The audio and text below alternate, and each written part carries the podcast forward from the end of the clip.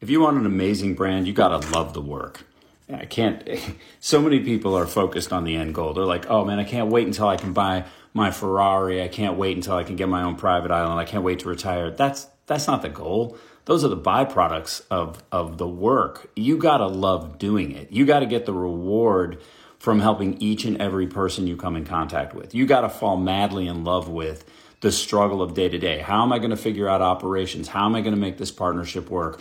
Why, why, and how do I get my energy today? Where am I going to find it? That's the joy. That's the joy. That's what makes these brands successful. The, the, the people that are willing to devote their time to become obsessed with their success. And it isn't about the success. It's, it's about loving what you do so much that you can't fail that's somebody needs to hear this today. I hope that it hits home. Short Cast Club